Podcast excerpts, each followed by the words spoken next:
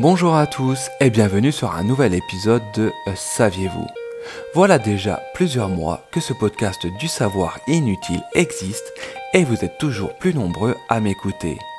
Alors qu'attendez-vous pour vous abonner?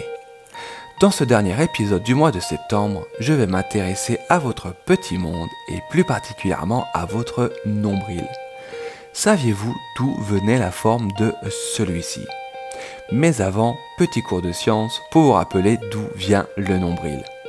Initialement, le nombril est une partie du cordon ombilical qui relie la mère et le fœtus et qui permet de nourrir le bébé jusqu'à sa naissance. À la naissance, le cordon est coupé et c'est en partie de la manière dont celui-ci est coupé que dépendra la forme du nombril. En effet, le nourrisson aura plus de chances d'avoir un nombril enfoncé si la coupe a été franche et qu'il reste peu de cordon attaché. Mais la manière de couper ne fait pas tout.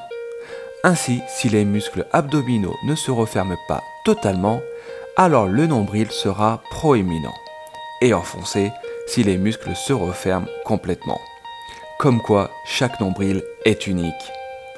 Au passage, sachez que chaque nombril compte presque 2400 espèces de bactéries et que ces bactéries sont propres à chaque être humain, comme une sorte de carte d'identité bactériologique. Si cet épisode vous a plu, n'hésitez pas à partager, à commenter et à vous abonner.